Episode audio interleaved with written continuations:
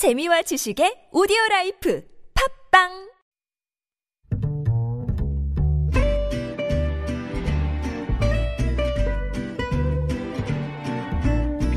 Good evening, everyone. Welcome to the evening show. 문재인 대통령이 최근 논란이 된 그린벨트 일부 해제 관련해서 미래 세대를 위해 보존한다고 밝히면서 일단락된 걸로 보입니다. 그리고 오전에 교섭단체 대표 연설에 나선 민주당 원내대표가 부동산 문제 해법으로 이미 위헌 결정이 난 행정수도 이전을 다시 꺼내 들었는데요. 오늘 통합당 비대위 회의실엔 지난주 한 방송사 토론 프로그램에 출연해 논란이 됐던 여당 의원의 그렇게도 안 떨어져요 집값 현수막도 내걸렸습니다. 최고 민생 과제는 부동산이라는 말이 나올 정도로 당청에 큰 숙제가 던져졌는데요. 7월 임시국회에서 전월세 상한제 등 임대차 3법 처리 여부 주목되는 상황입니다. 김지윤의 이브닝쇼 시작합니다.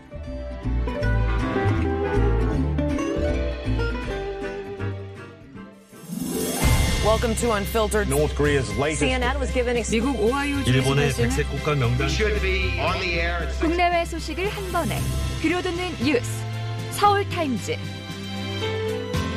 네, 서울 타임즈 시간입니다. 오마이뉴스 박정호 기자 그리고 정상근 기자와 함께합니다. 어서 오세요. 네, 안녕하십니까. 네, 우리 박정호 기자가 어딜 다녀오셨나 봐요. 어, 네, 머리가 남달라요. 네. 오늘 좀 예쁘게 하고 왔습니다. 그러니까요. 네. 어디 방송국을 다녀오신 듯한 아. 본인이 만든 것 같진 않고. 네. 네. 이 비바람이 저렇게 만들었나. 생각도 네. 한편으로 오늘 해봤습니다. 꼭 유튜브로 보셔야겠네요. 네, 네, 유튜브로 제 우리. 박정우 기자가 오늘 오늘 헤어스타일 예쁘게 한 모습 보시고 싶으신 분들 유튜브 TBSM 들어오시면 보실 수 있습니다. 네, 머리는 머리고요. 일단 그린벨트 해제 문제 이야기 해보겠습니다. 어, 오늘 문재인 대통령이 한참 논란이 됐었어요. 네. 뭐 당청에서 이미 이야기가 끝났다라는 얘기가 있었다가 또 반대한다는 목소리도 나오고, 근데 문재인 대통령이 정리를 했죠. 일단은 보존하겠다라는 입장을 내놨습니다. 네, 뭐 사실 좀 혼란스러운 상황이 좀 네. 이어졌는데 일단 뭐 당청에서 뭐 합의를 했다라는 얘기가 나오기도 그러니까요. 했고 또 김상조 정책실장도 뭐 거의 마무리가 된 것처럼 네네. 또 그렇게 얘기를 하기도 했었는데 어쨌든 뭐 지난 주말을 좀 거치면서 뭐 이런저런 뭐 의견들이 많이 나왔고 또 그린벨트를 좀 보존을 해야 되는 거 아니냐 음. 좀 이런 식의 좀 무게감이 실렸던 것 같아요. 그래서 뭐 관련해서 오늘 이 문재인 대통령 그리고 정세균 국무총리가 주례회동을 했는데 이 정세균 국무총리는 뭐 어제 이미 이 그린벨트를 해제하는 것에 대한 좀 부정적인 네네. 입장을 좀 표명, 표명한 바가 있고 어, 그리고 문재인 대통령과의 논의 끝에 이 문재인 대통령도 이 개발 제한 구역 그 그린벨트는 미래 세대를 위해서 해제하지 않고 계속 보존해 나가겠다 음. 이렇게 결정을 했다라는 입장이 나왔습니다. 그렇군요. 뭐 여론조사상으로 봐서도 보존해야 네. 된다라는 의견이 좀 더 높았던 걸로 제가. 기억을 하는데, 어 근데 지금 김태년 원내대표가 세종시 이야기가 나왔어요. 갑자기 행정수도 이전 이야기. 네. 뭐 저도 그 현장에서 들으면서 네. 어, 뭐 이런 방안을 내놓는구나. 뭐 이런 생각을 좀 했거든요. 음. 그러니까 이 뭐라고 했냐면 뭐 길거리 국장과 뭐 이 메신저 과장을 줄이려면 국회가 통째로 세종시로 내려가야 한다. 아, 더 적극적인 논의를 통해서 청와대와 정부 부처도 모두 이전해야 한다라고 강조를 했어요. 아, 길거리 국장 그리고 메신저 과장이라 하면 네, 네, 내려가기가 힘드니까 혹은 그렇죠. 다니면서 네, 힘드니까 다니면서 메시지로 이제 그렇습니다. 어, 그래서 뭐 그런 것들이 여러 가지 에, 문제가 제기돼 왔어요, 사실 네. 그동안. 그리고 이제 모두 이렇게 다 이전해야 통째로 가야 음. 서울 수도권 과밀화된 부동산 문제를 완화할 수 있다. 이, 이런 얘기를 한 거예요. 네네. 그러니까 하나의 해법으로 이걸 제시를 한 거죠. 이미 많은 기관이 또 이전했고 온라인 서비스도 제공하고 있으니까 공공 서비스가 부실해질 염려도 없다. 음. 이런 설명도 했습니다. 그러니까 그만큼 이 여권 또이 네네. 정부 여당에서 고민이 깊은 거죠. 그 음. 사실은 근데 국회의 세종시 이전에 대해서는 20대 국회 때도 나왔었고요. 네. 이번 21대 이 총선 공약에도 담겨 있긴 했습니다. 음. 그런데 이 부동산 문제 맞물려 가지고 우리가 판을 좀 바꿔야 되지 않냐 이런 얘기를 하는 건데 어쨌든 이 대대적인 이전 사업을 화두로 좀 던진 셈이에요. 근데 이게 국회만 가도 되나요? 이렇게 되면은 사실 청와대나 행정부 네, 국회를 포함한 청와대, 청와대 정부? 부처 다 가자. 아. 다 세종시로 가자라는 얘기를 하고 있고 음.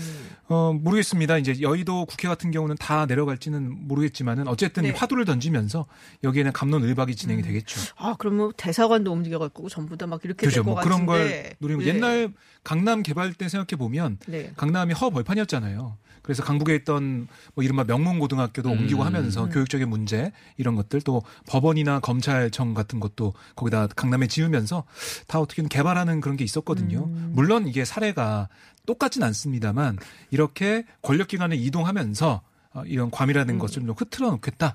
국토 균형 발전하겠다. 이런 얘기를 좀 하고 수도권에 있습니다. 너무 집중된 것은 사실이 맞긴 한데 네. 이게 근데 이- 언제 2004년이었나요? 예, 위헌 어, 네, 결정이 나왔던 걸로. 제가 기억을 하는데.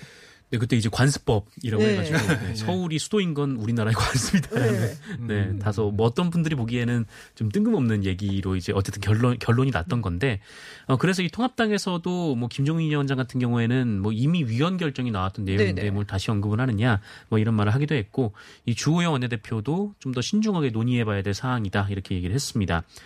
어, 그리고 당의 공식 입장도 나왔는데, 이 배현진 원내대변인이 이 온나라 부동산이 쑥대밭인 이 시점에 이 세종시 국회 이전이라는 이 국가 개발의 거대 담론을 던졌다라면서 이 투기 조장 1등 정부와 집권 여당 다, 답다라고 비판을 하기도 했습니다. 그렇군요. 이거 뭐 사실 위헌 판결을 민주당이 모를 리는 없는 거고. 네, 알고 네, 이, 있습니다. 이 부분에 대해서는 뭐라고 얘기하나요? 그러니까 이게 지금 세종특별자치시가 네. 그 위헌 판결 받은 그 법으로 된 게 아니라 2005년 3월 국회를 통과한 행정중시복합 도시건설 특별법 여기에 근거해서 조성이 된 거거든요. 음. 네. 그러니까 이 특별법과 국회법 개정안을 통해서 가능하다라는 게그 여당의 입장이에요. 음. 그러니까 뭐 이 헌법 위헌 뭐그 판결을 떠올리고 그럴 필요 없이 그 다음에 통과됐던 이 법을 보면 된다. 여기에 따라서 할 수 있다. 이런 좀 얘기를 하고 있고 그 야권의 그 개헌을 요구하는 사안이 아니다라는 게 그 지금 음. 민주당의 입장입니다. 그렇군요. 야, 이게 부동산이 진짜 화두는 화두인 것 같은 게 추미애 법무부 장관이 부동산 정책에 대한 이야기를 했어요. 네. 뭐 어쨌든 뭐이 법무부 장관이라서 어떻게 보면 이 부동산과 뭐 전혀 관계가 없을 것 같긴 한데 네. 어쨌든 이제 법무부 장관도 국무위원이니까 음. 뭐 국가 관련된 일에 입장을 낼 수 있다라는 것이 이 추미애 장관 측의 입장이고요. 어, 추미애 장관이 지난 토요일에 SNS를 통해서 뭐 그린벨트를 풀어서 이 서울과 수도권을 투기판으로 가게 해서는 안 된다 이렇게 이 그린벨트 해제에 좀 반대 입장을 냈고 음. 네네. 어, 그러면서 이 서울 한강변과 뭐 강남 태치 개발 과정에서 이 부패 권력과 재벌이 유착해서 뭐 땅 장사를 하고 또 금융권을 끌어들이고 있다라며 어, 이른바 이제 금부 분리 뭐 이런 정책을 해야 된다 이런 주장을 했습니다. 음. 오세훈 전 시장이 또 한마디 했죠 거기에 대해서. 네. 그래서 뭐그 그 은행이 이 부동산에 개입하지 말라는 건 뭐 대출 받고 집 사지 말란 얘기냐 뭐 이렇게 음. 얘기를 했는데 이 추미애 장관은 오늘 그 좀 거기에 대한 응답도 비슷하게 하면서 그러니까 이 강남에 어떤 사모펀드가 아파트 한 동을 통째로 사는 일이 있었더라고요. 어. 네. 그래서 이런 일을 좀 막아야 되지 않느냐 뭐 그런 음. 차원이었다라고 얘기를 했고 어 그리고 또 이 부동산이 투전판처럼 돌아가는 상황을 보고 또 법무부 장관이 팔짱 끼고 있을 수는 없다 뭐 이렇게 아. 얘기하기도 했습니다. 한간에서는 그런 얘기도 하더라고요. 추 장관이 서울시장을 노리는 것이 아니냐. 네. 네. 민주당 내에서는 그런 얘기 없어요. 민주당 내에서 그냥 기자들끼리 그런 얘기는 좀 했는데요. 당 내에서는 에이, 설마 그렇겠느냐라는 아하. 그런 얘기가 좀 많이 나오고 있고요. 글쎄요, 그 어쨌든 추미애 장관의 이런 행보를 볼 때 그렇게 의심할 수도 있겠죠. 왜냐면 이게 서울 부동산. 문제니까. 네. 어, 그 법무장관이 그동안 부동산 문제에 대해서 목소리를 내온 적이 없으니까 네네. 이게 첫 사례니까 음. 뭐 이런 것은 서울시장 이 보궐선거에 관심 있어서 이런 거 아니냐 이런 얘기 나올 수밖에 없습니다. 음. 하지만 법사위 이그 속해 있는 뭐 초선 의원하고 얘기 좀 해보고 했는데 그런 게 아니라 뭐 이 여러 가지 이 사안에 대해서 국무위원으로서 얘기한 거다 라는 음. 뭐 그렇게 좀 볼 수밖에 없지 않냐 그렇군요. 얘기 하고 있어요. 통합당이 추미애 장관에 대해서 그 탄핵 소추안을 제출했습니다. 뭐 네. 이, 이것 때문에 한 건 아니죠. 부동산 얘기 음, 때문에. 네, 그, 그것 때문에 한 건 아니고요. 일단 이 추미애 장관이 검찰청 법상 여러 가지 권한 남용으로 어, 법을 위반한 일이 있다 이렇게 주장을 했고, 어, 그리고 이 법무부 장관으로서 품위를 손상하고 또 수사에 열심인 검사들을 어, 인사 주기에 맞지 않게 쫓아버렸다 이렇게 주장을 했습니다. 어, 그러면서 이 추미애 장관은 뭐 역대 어느 법무부 장관보다 많은 위법과 또 품위 손상을 저질렀고 수사의 독립성을 해친 사람이다 이렇게 비판을 하면서 이 탄핵 속전을 국회에 제출을 했는데요. 어, 이렇게 되면은 아마 내일 이 본회의에서 보고가 되고 어, 24일 열리는 본회의에서 표결이 될 것으로 예상이 되고 음, 있습니다. 뭐 기대를 하고 낸 것 같지는 않은데. 네네. 네, 근데 이건 또 무슨 얘기예요? 주행, 주호영 원내대표 네. 민주당에서 찬선표가 좀 나올 걸로 기대한다. 음, 네, 무슨 뜻인가요? 그거는 주호영 원내대표의 바람이다라고 바람이다. 민주당에서는 어. 그냥 일축을 하더라고요. 음. 어. 그럴 일은 없을 거다. 그럴 리는 없을 거다. 네. 음, 알겠습니다. 자, 지난 주 말 굉장히 좀 뭐 여러 가지 많이 긴박한 일이 있었죠. 네네. 하지만 정말 금요일에 어, 채널A 이동재 기자 네, 검언유착 의혹을 받고 있는 이동재 기자가 구속됐다는 소식이 전해졌습니다. 네, 이 지난 금요일에 구속영장이 네. 발부가 됐는데요. 어, 아시다시피 이동재 전 기자는 이 신라젠 의혹을 취재하면서 이 구치소에 있던 이철 전 밸류 인베스트, 코, 인베스트 코리아 이 대표에게 그 유시민 이사장의 비리 의혹을 제보하라 이렇게 협박성 취재를 한 혐의를 받고 있고요. 음. 네네. 어, 법원에서는 이 검찰 고위직, 그러니까 한동훈 검사장과 연결해서 피해자를 협박하려 했다고 의심할 만한 그 상당한 자료들이 있다. 그러면서 이 언론과 검찰의 신뢰 회복을 위해서라도 현 단계에서 구속 수사가 불가피하다고 판단된다라며 음. 이 구속영장 발부 사유를 밝혔습니다.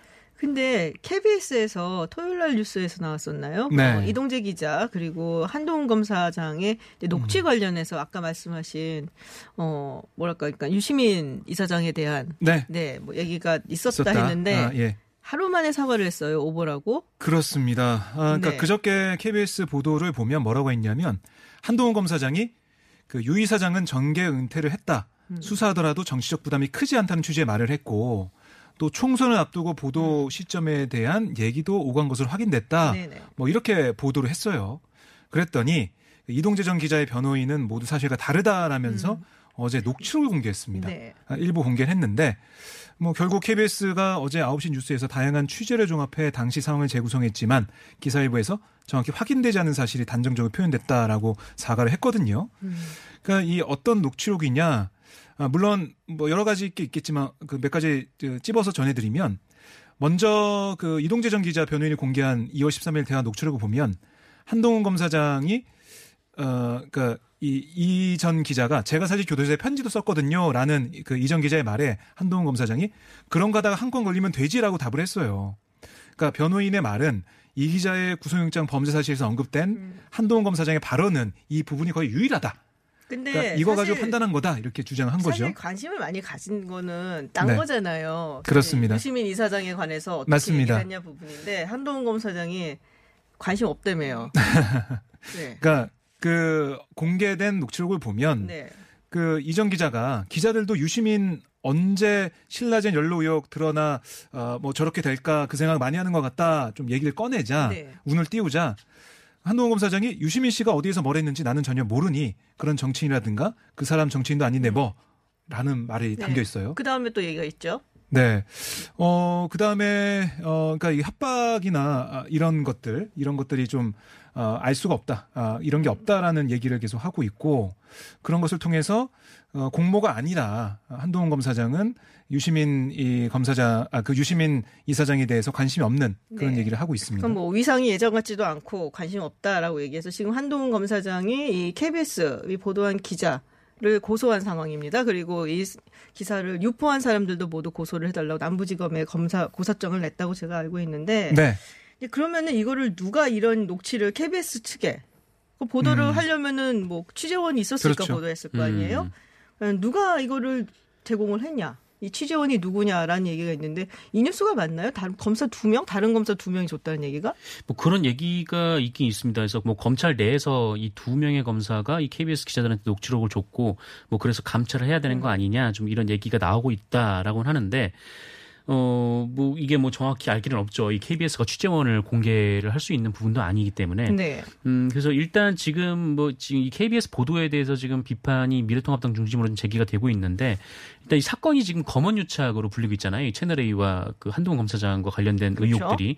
근데 그러니까 이게 한동훈 검사장하고 이 채널 A가 뭐 일종의 공모를 해서 여론을 왜곡하고 또 이제 선거에 개입하려 한 거 아니냐 뭐 이런 주장이 여기저기서 제기가 되고 있는데 반대편에서 보면 지금 이제 잘못된 녹취록을 음. 검사 두 명이 줬다면 이건 역시 이제 KBS판 검언 유착이다 이렇게 음. 주장을 하고 있는 상황이기도 합니다. 네. 뭐 하여튼 뭐 이 녹취록이 전부 공개된 것은 아니니까 뭐 또 조금 더 봐야 되긴 하겠지만 어쨌든 KBS 측에서 토요일에 보도했던 내용에 대해서 한동훈 검사장이 사실과 다르다면서 고소를 한 상황이고 네, 뭐 이거는 이제 기사가 뭐 수사가 좀 더 이루어진 다음에 또 우리가 얘기를 나눌 수 있을 것 같습니다. 자, 오늘 통합당 비대위 회의장이 민주당 회의실인 줄 알았다. 저도 사진 보긴 봤어요. 네. 파란색이 등장을 해갖고. 저도 오늘 그 뉴스에서 영상을 보면서 네. 아니 김종인 비대위원장이 회의실 들어서는 모습 보니까 아 저거 몇 년 전 김종인 위원장이 민주당 비대위 대표할 때 사진을 쓰는구나 화면 쓰는 거라는 생각이 들었거든요. 설마 아, 그러니까 오늘 그림이더라고요. 어, 방면 로고 네. 실수를 하더라도 설마. 그러니까 민주당의 파란색 배경에 에, 그렇게 해도 안 떨어져요. 음. 집값 더불어민주당 이렇게 적혀 있었습니다. 그러니까 파란색 배경에 딱 이 글자만 적혀 있었던 거예요. 네. 그러니까 해당 문구는 아시겠지만은 뭐 지난번 MBC 백분 토론 종료 이후 마이크를 타고 들려온 진성준. 진성준 의원. 민주당 의원의 집값 발언을 요약한 건데요. 그러니까 논란을 불러온 진 의원의 발언을 배경으로 정부의 부동산 정책을 오늘 성토를 했습니다. 그렇군요. 뭐 새 정강 정책 초안도 나왔다는 얘기가 있어요. 네, 오늘 뭐 통합당에서 발표를 했는데 음, 이 정강의 큰 제목이 모두의 내일을 위한 약속. 네, 제목이 이렇습니다. 음. 그러니까 모두는 국민 통합을 의미하고 이 내일은 이 대한민국의 미래 변화를 그 선도하는 유능한 정당이 되겠다. 뭐 이런 의지라고 하는데 어, 아무래도 눈에 띈 것은 이 독립운동 그리고 임- 그 민주화운동 여- 이 부분에 대한 들어가 있는 내용들이었어요. 그래서 이 독립운동 같은 경우에는 뭐 3.1운동 그리고 대한민국 임시정부가 뭐 대한민국의 이제 정통성이다 뭐 이 부분을 음. 이제 인정을 하고 또 이제 민주화운동 정신도 반영해서 뭐 국민 통합을 해야 된다라고 얘기를 했는데 이 민주화운동을 쭉 열거했던 그 사건들 그, 그 민주화운동 일들 중에서 어떤 것들이 있었냐면 뭐228 대구 민주운동, 뭐38 대전 민주의거, 3.15 의거, 4.19 혁명, 뭐 부마항쟁, 5.18 민주화 운동까지 들어가 있어서 음. 이 부분이 좀 주목이 됐습니다. 아, 그렇군요. 뭔가 좀 달라진 듯한 그런 느낌이 좀 들긴 하네요. 5.18도 들어갔고. 글쎄요, 뭐 통합당 내부에서 5.18에 대한 폄훼를 했던 음. 사람들이 있기 때문에 네네. 음, 앞으로 이 사람들에 대한? 네, 그 처리가 어떻게 되느냐에 어, 따라서 그렇죠. 또 네, 네, 그 거기서 사실은 이제 되겠죠. 진정성이 보일 수가 네. 있겠다. 우리가 판단을 할 수 있을 것 같은데, 자 이재명 지사가 상승세를 탔다는 얘기를 많이 하고 있어요. 네. 그러니까 이낙연 의원이 오늘 공식 당대표 선거 이제 후보 등록을 하면서 굼뜨고 둔감했다. 별명이 엄중이잖아요. 네, 엄중. 엄중. 네, 그렇습니다. 네, 이제 조금 신경이 쓰이는 것 같다라는 음. 생각이 듭니다. 그러니까 오늘 대선 주자 선호도 여론조사 네. 발표가 있었는데요. 격차가 이낙연 의원과 이재명 지사 격차가 많이 줄어들었습니다. 네. 오차 범위 안에서 붙었다라고 볼 수가 음. 있는데 이낙연 캠프도 뭐 취재한 기자들 얘기나 두루두루 좀 들어보면 겉으로는 드러내지 않아요. 근데 조금 긴장하는 그런 느낌을 받을 수 있었다라고 하고 있습니다. 그러니까 오늘 이낙연 의원이 8.29 전당대 당대표 경선 후보 등록을 했거든요. 당사에서. 네. 기자들과 만난 다음에 뭐라고 했냐면 윤미향 의원과 박전 어, 시장 의혹 등 현안의 말을 좀 아껴온 데 대해서 뭐라고 했냐면 대처가 좀 굼뜨고 둔감했다고 생각한다 라고 음. 언급을 했어요. 어, 그좀 잘못된 게 있었다. 어, 바꿔야 될 게 있다라고 인정한 거잖아요. 그러니까 다른 정치인은 자유롭게 말해도 되- 괜찮지만 자신은 위치가 좀 특별해서 조심스러운 게 있었다. 그게 책임 있는 자세 생각했다라고 얘기를 하면서 앞으로 후보이기 때문에 좀 더 자유롭게 색깔을 드러내겠다. 그러니까 자유롭게 의견을 말씀드리겠다 이렇게 얘기했는데, 그러니까 좀 더 자신의 색깔을 드러내는 그런 모습을 보이겠다는 겁니다. 그러니까 이재명 지사 같은 경우는 판결 끝나자마자 그냥 막 나오더라고요. 네, 부동산 네, 부동산도. 나왔고 부동산, 네, 네. 수수실 CCTV 관련해서 맞아요. 의원 300명한테 편지도 편지를 보내고요. 계속 보낸다고 하고요. 또 네. 그렇기 때문에 어, 이재명 지사가 보여주는 리더십 음. 그런 게 실천하는 거거든요. 사이다라고 대표되는 네. 그러니까 지르는 어, 일명 지르는 그런 모습을 보였기 때문에 이낙연 의원과 많이 비교가 됐죠. 아, 그래서 좀 굼뜨다 뭐 이런 표현까지 써가면서 좀 내가 좀 바뀌어야겠다 이런 판단하는 것 같습니다. 약간의 그 어, 뭐랄까요 조금 위협을 느끼는 것이 아닌가라는 생각이 좀 들었습니다. 네, 서울 타임즈 오늘 여기까지 듣도록 하겠습니다. 지금까지 정상근 기자 그리고 오마이뉴스 박정우 기자였습니다. 고맙습니다. 고맙습니다. 고맙습니다.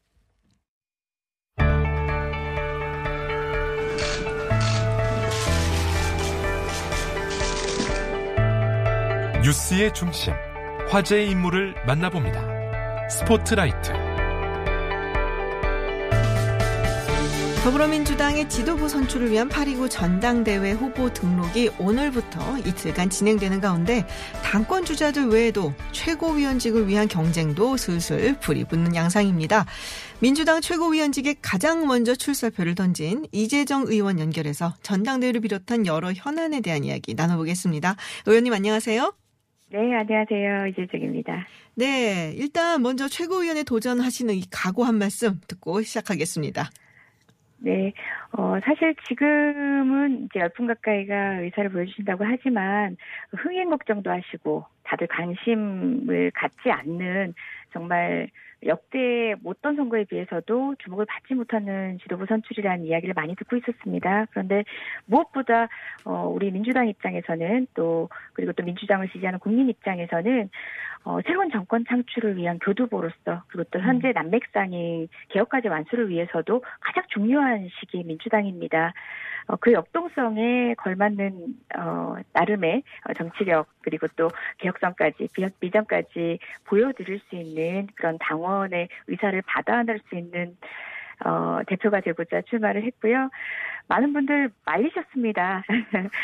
어, 이재정 지금 네네. 나가봐서 다음에 해라. 예. 어, 지금은 어, 빚도 안 나고 사실은 책임질 많고 뭐 공천을 할 수 있는 것도 아닌 그런 국면의 최고위원은 어, 이재정한테 무슨 도움이 되겠느냐는 지지로 저를 아끼시는 분은 초반에는 말리시는 분들도 굉장히 많았어요. 네. 그런데 지금 현재 뭐 주자들을 아우르고 보면 저도 뭐 적은 나이는 아닙니다만 대선 중에 막내다 보니까 네네. 어, 40대 기수로서는 유일합니다. 음. 어, 뭐 세대 대표성을 대표성을 뛰어넘는 어 정치적 이제 행보를 보여드리고 싶고 책임감을 보여드리고 싶지만 그럼에도 불구하고 어, 현재 어, 저 이후에 모든 세대를 아우르는 입장도 또 대변해야 되는 입장이 아닌가 싶습니다. 네, 그렇군요. 자, 그러면은 먼저 몇 가지 좀 여쭤보려고 하는데요. 어, 일단은 여성의 몫을 보장하러 돼 있잖아요. 당원 단계에 따르면은. 네네네. 네. 지금 근데 뭐 진선미 의원이라든지 양향자 의원도 조금 고민을 하고 있다라고 뉴스가 들어오고 있어요. 네. 어떻게, 네, 이분들하고 이제 결했을 때, 어, 이재정만의 어떤 강점은 이런 것이다. 뭐 한 말씀 해주실 수 있는 게 있을지요. 뭐 굳이 여성 후보들을 뭐 거시하지 않더라도 네. 사실 물론 뭐 이제 어퍼머티브 액션으로서의 당내에 장치가 있는 거는 모르는 바 아니고 응당 그 혜택은 누구든 받을 수 있는 거지만 네. 지금 말씀하신 진선미 의원도 또 양양자 의원도 어, 다른 어떤 출사표를 던진 어, 남성 우리 정치인들에 비해서 어, 역량이 하나도 뒤떨어지지 않는 정말 각각의 전문성과 특채가 분명한 분들이거든요. 네. 그래서 저는 뭐 아울러서 10명의 주자 모두를 어, 각각의 어, 장점과 또 부족한 점을 서로 간 채워줄 수 있는 멋진 조합이라고 생각하고요.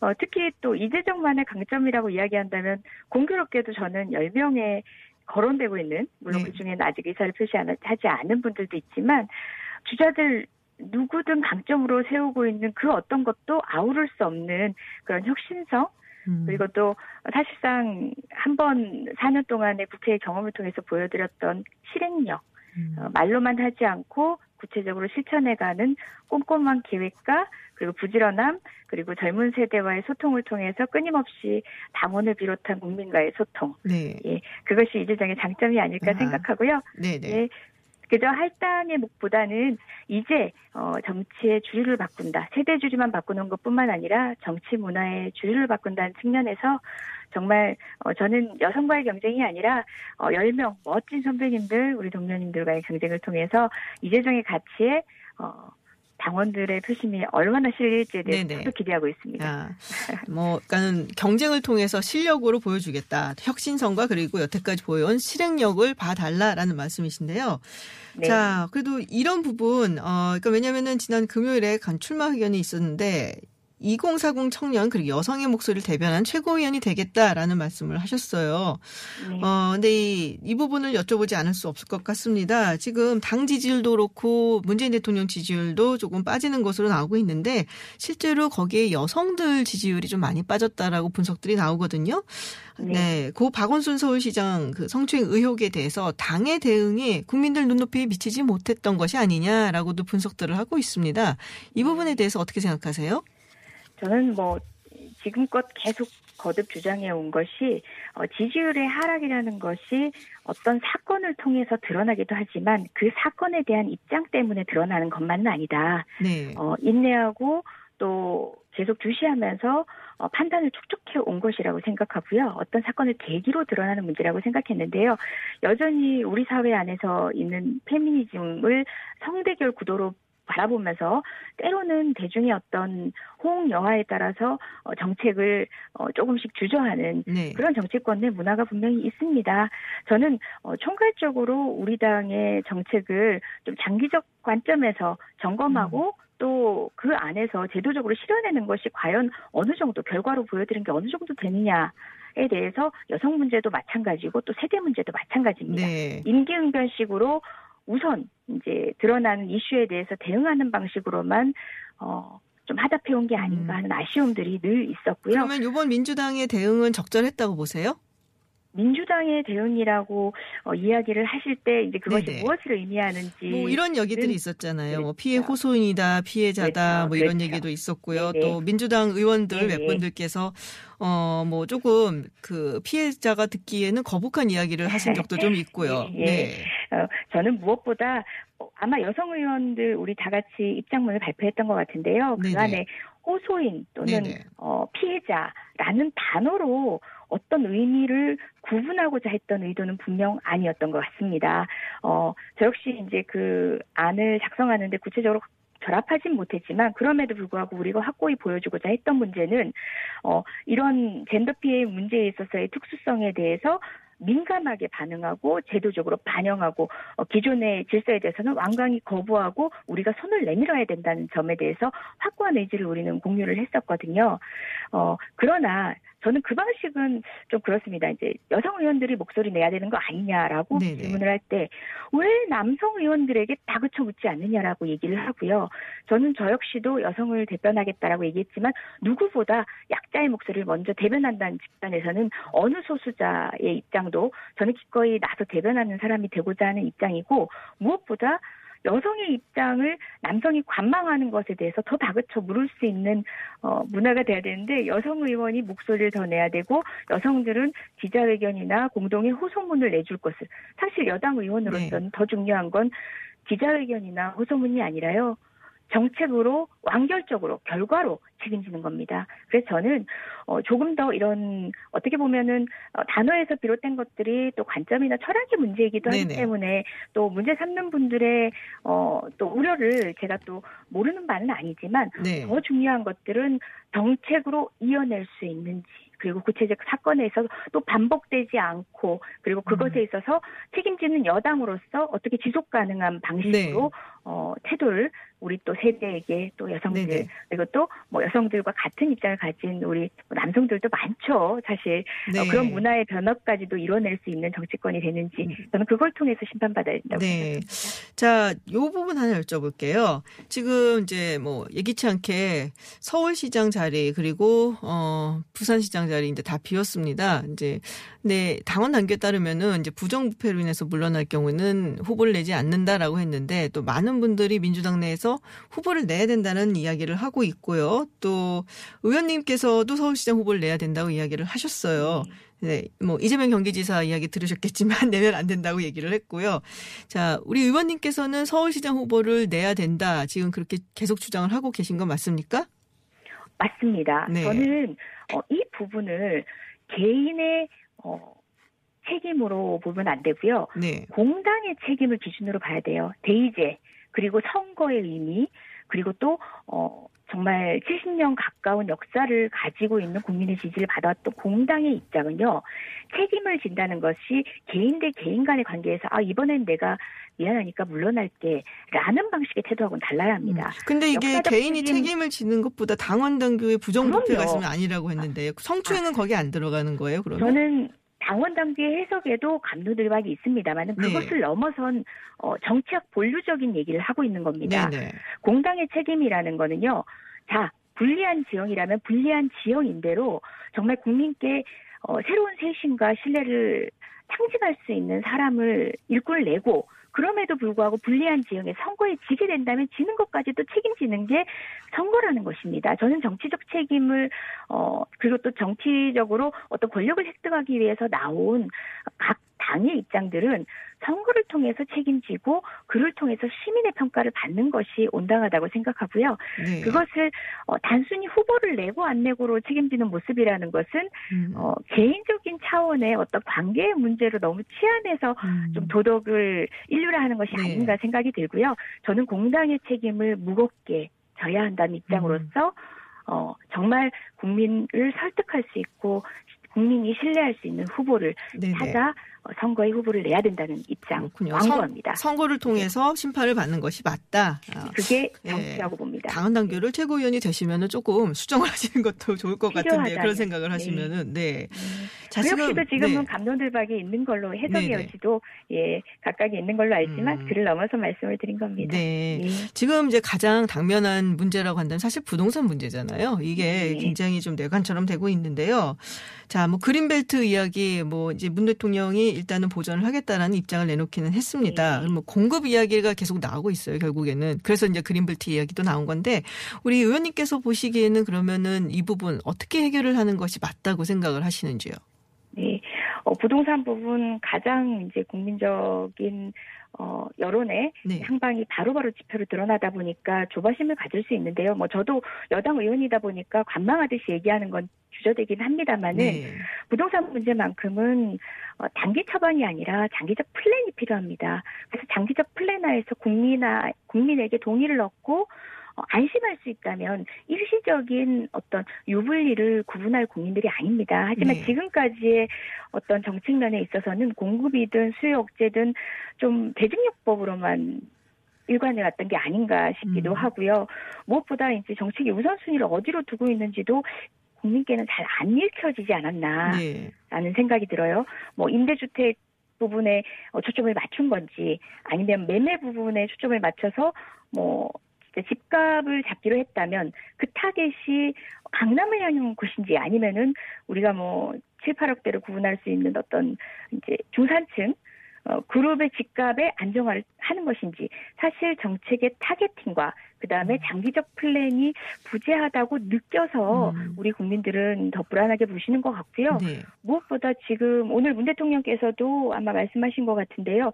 뭐 그린벨트에 대해서 이야기를 하셨지만 무엇보다 지금 현재는 확장 재정을 통해서 어, 유동성이 높은 상태입니다. 그렇죠. 이런 유동성이 어, 건전한 투자에 어, 흘러가지 않을 수밖에 부동산에 주목하지 할 수밖에 없었던 어떤 시장 구조, 어떤 투, 투자의 어떤 어, 시스템적 문제도 있다고 생각합니다. 무엇보다 단기적으로는 유동성이 촉발할 수밖에 없는 어떤 어, 집값 상승 부분에 대해서는 어느 정도 전제로 하고 가능한 부분에 대한 지나친 희망을 드리는 것이 아니라 가능한 부분에 대한 설명과 같이 인내하고 노력 할 수 있도록 네. 어, 신뢰할 수 있게 하는 장기적 플랜, 장기적 계획을 제시해 드리는 것이라고 네. 생각합니다.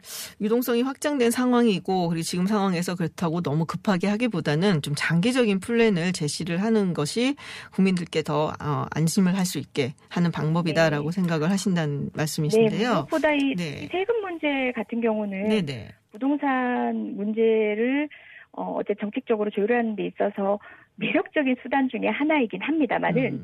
이건 주된 정책 수단일 수는 없습니다. 사실은 이제 다른 주된 정책 아까도 말했지만 뭐 장기 플래너에서 여러 가지 정책 수단 의 선별 과정에서 부수 수단으로 음. 어, 활용이 될 수는 있지만 이것을 상책으로 봐서는 곤란하다는 생각이고요. 네. 무엇보다 안정적인 주택 공급을 위해서 어, 공공 영역에 있어서 시장 조절 능력도 가져야 하고 그런 복합 구조 안에서 전반적인 종합 대책을 국민께 좀 보여드릴 수 네. 있었으면 합니다.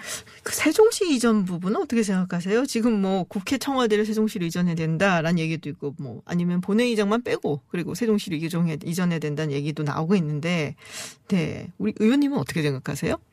네, 기본적으로 우리가 뭐 여러 혁신 도시를 통해서 공공기관 이전의 네. 경우가 또 이제 뭐 긍정적인 부분도 있고 또 부족했던 점들도 점검되고 있는 지점들이 있습니다.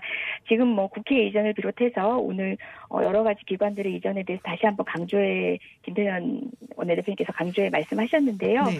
어, 저는 이 부분 역시도 그간의 어, 성과들을 점검해 본다면 어, 균형 발전을 견인하는 측면도 있었지만 그 정책 집행에 있어 가지고 부대되어야 하는 세부적인 점검들이 조금 부족해서 때로는 어떤 혁신, 혁신 도시는 흡사 유령 도시가 되는 느낌 네. 그리고 또 인구의 그 이전이 온전히 되지 않는 부대 사람이 정주할 수 있는 여러 가지 어, 여건 개선에까지도 어, 꼼꼼하게 노력하지 못한 특히 문화적 여건이라든지 어, 자연스러운 지금 현대 생활을 하는 데 있어서 도시민들이 가지는 욕구에 정말 충분한 네. 나머지 재반 시설까지도 고려를 했는지에 대한 네네. 아쉬움들은 많이 듣고 있습니다. 그래서 지금 방향은 분명히 국민이 동의를 하고 있고 저도 이제 국회 이전 역시도 뭐 어느 범위가 될까는 여전히 어 아직 미결정인 상태이긴 하지만 네네. 어 내려가는 수순이 맞다고 보고요. 네. 하지만 어, 지금껏 드러났던 여러 가지 문제점들은 좀 점검을 해서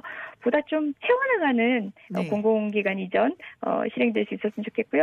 뭐 행정수도라고 이야기하는 어, 지금의 계획에 있어서 국회가 먼저 앞장서 나서야 될 필요도 느낍니다. 알겠습니다. 네, 이제 한 달 뭐 남짓 남았습니다. 그때까지 선전하시길 바라고요. 오늘 말씀 고맙습니다. 네, 고맙습니다. 네, 지금까지 민주당 최고위원직에 출사표를 던진 이재정 의원과 이야기 나눴습니다. 국제 정치 전문가 김지윤 박사가 진행하는 김지윤의 이브닝 쇼. 월요일부터 금요일까지 여러분과 만납니다. 유튜브에서 TBS FM으로 들어오시면 보이는 라디오로 함께 하실 수 있습니다. 방송에 의견 보내실 분들은 TBS 앱 또는 50원의 유료 문자 샵 #0951로 보내주세요. 김지윤의 이브닝 쇼.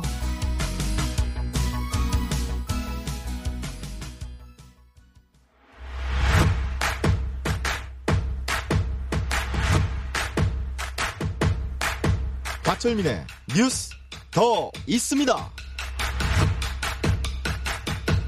네, 자투리 뉴스까지 아주 꼼꼼하게 전달하기 위한 시간이죠. 뉴스 더 있습니다. 박철민 씨와 함께합니다. 어서 오세요. 안녕하세요. 박철민입니다. 네, 유튜브 TBS FM 들어오시면 보이는 라디오로도 함께하실 수 있습니다. 자, 첫 번째 뉴스 전해주시죠. 네. 코로나 확산의 주범은 거짓말입니다. 거짓말. 네. 노래가 생각나는데요. 네. 광주 방문 사실을 숨겨 코로나19 감염 확산을 불러온 서울 송파 60번 확진자가 경찰에 고발됐습니다. 아. 지난 10일부터 12일까지 광주를 찾아 다수의 친인척을 만나 서울 송파 60번 환자가 어, 지난 15일 확진 판정을 받았는데요. 광주 전남에서 이 환자와 접촉한 친인척 9명 그리고 음. 이들과 접촉한 3명 등 모두 12명이 코로나19 양성 판정을 받아 지역사회 비상에 걸렸습니다. 어. 아, 이용섭 광주시장은 어제 대시민 호소문을 발표하면서 거짓 진술로 감염 확산을 초래한 송파 60번 확진자에 대해 광주 경찰청에 고발 조치했다고 밝혔고요. 아울러 구상권 청구도 적극적으로 검토할 것이라고 음. 강조했습니다. 근데 이 얘기 들으니까 생각나는 사람이 한 명 더 있네요. 네. 예전에 인천 학원 강사분. 네. 그 생각 딱 맞습니다. 나는데 어떻게 됐어요, 이분은? 이분 퇴원했고요. 아, 네. 구속됐습니다. 아이고. 아, 맞아요. 그때 그 굉장히 강경하게 네. 대응하겠다는 얘기 했었는데. 맞습니다. 아하. 지난 5월이었죠. 코로나19에 걸린 뒤 역학조사 과정에서 직업과 동선을 속여 무리를 빚은 인천 학원 강사 24살 A씨가 경찰에 구속됐습니다. 어. 인천 미추홀경찰서는 감염병의 예방 및 관리에 관한 법률 위반 혐의로 A씨를 구속해 기소 의견으로 검찰에 송치했습니다. 음. A씨는 코로나19 확진 판정을 받은 뒤 초기 역학조사 때 직업을 무직으로 속였고요. 네네. 일부 이동 동선을 고의로 밝히지 않은 혐의를 받고 있는데요.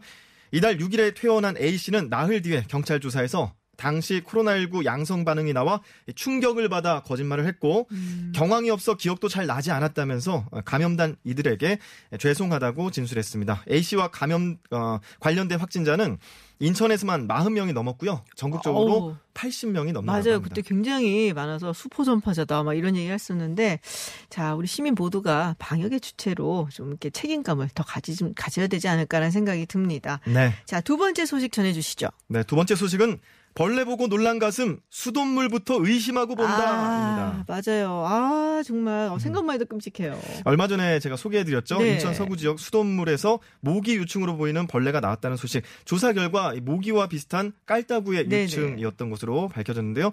이어서 서울, 파주, 청주, 부산에서도 비슷한 신고가 접수되고 있습니다. 어우, 서울도 나왔어요? 네. 어젯밤 11시쯤에 접수된 네. 신고인데요. 서울 중구 오피스텔에 사는 김모 씨는 샤워 후 욕실 바닥에서 벌레가 발견됐다라는 오. 신고를 접수했고요. 네, 서울시 상수도 사업본부는 오늘 벌레를 수거하고 원인을 분석했는데 조금 전에 결과가 네네, 나왔습니다. 어떻게?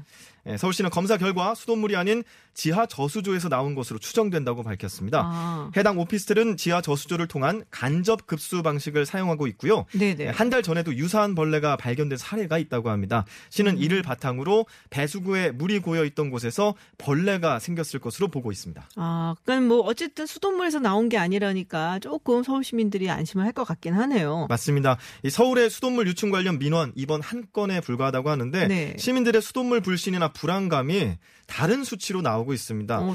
한 온라인 쇼핑몰에서 네. 지난 일주일간 샤워기 필터 판매량이 10배 이상 아. 급증한 것으로 나타났고요. 아, 또 하나 있을 것 같아. 네, 생수. 맞습니다. 지난해 가- 지난주 같은 네네. 기간 대비해서 두 배 가량 늘었다고 아, 합니다. 그렇군요. 네, 정부는 전국 정수장에 긴급 점검 지시를 내린 상태입니다. 아, 알겠습니다. 아, 이러다 수돗물 포비아로 번지지 않을까 좀 우려가 되는데요. 네, 세 번째 뉴스 볼까요? 네. 대리기사에서도 에게도 고용보험을 달라입니다. 음. 네. 대리기사에게도 고용보험을 달라. 이분들이 약간 특, 뭐, 좀- 좀 약간 특별한 직업군인 걸로 제가 알거든요. 맞습니다. 지금 말씀하셨던 네네. 특수 고용직 노동자를 음. 말씀하시려고 하신 것 같은데요. 어, 대리운전 기사들은 전국 단위 노조가 예, 정부로부터 합법 노조로 처음 인정됐다고 밝혔습니다. 이게 아. 17일부터 인정된 건데요. 네. 얼마 안 지난 거죠. 전국 대리운전 노조는 이로써 사용자와의 교섭권, 단체 협약 체결권, 단체 행동권, 이른바 노동 3권을 행사할 수 있게 됐습니다. 음, 그렇군요. 근데 이분들이 지금 농성 들어간다고. 맞습니다. 이분들이 예. 말씀하신 특고 노동자이기 때문에 네네. 어, 고용보험이나 산재보험 가입이 되지 않습니다. 아. 예, 건당 수수료를 받는 개인 사업자로 분류되어 있기 때문이죠. 음. 이번에 네. 합법 노조로 인정되었기 때문에 단체 행동권, 교섭권 등의 이제 발동이 가능한 음. 거고 어, 노조가 생겼어도 여전히 고용보험이나 산재보험 적용이 되지 않기 때문에 농성에 나섰고 이분들은 한 사업장상에 소속되어 있지 않기 때문에 어, 고용보험이나 산재보험이 되지 않는다 이런 걸 전속성이라고 하는데 전속성 네네. 기준을 폐지해달라라고 요구하고 있습니다. 아, 그렇군요. 알겠습니다. 자, 마지막 소식 하나 들어보겠습니다. 네. 아, 저도 이 선수 좋아해요. 네. 소식 전해주시죠. 네, 돌아온 캡틴 키입니다. 캡틴 키. 네. 네. 네. 한국 국가대표팀 주장을 지냈던 기성용 선수의 국내 리그 복귀 소식이 들어왔습니다. 기성용 선수는 어제 입단 계약 조건에 최종 합의했고요. 11년 만에 친정팀 FC 서울 유니폼을 입게 됩니다. 네, 우여곡절 끝에 돌아온 거예요. 아, 처음에 저도 이 소식 들었을 때 FC 서울 너무한 거 아니야? 뭐 이런 얘기 했거든요. 네, 맞습니다. 기성용 선수는 지난 겨울에 자유계약 신분으로 중동과 중국 등의 러브콜을 뒤로하고 K리그 복귀를 희망했었는데 이때 서울과의 협상에서 합의점을 찾지 못했고요. 이때 위약금 문제가 네, 또 감정의 맞아요. 골로 또 깊어지기도 했었죠.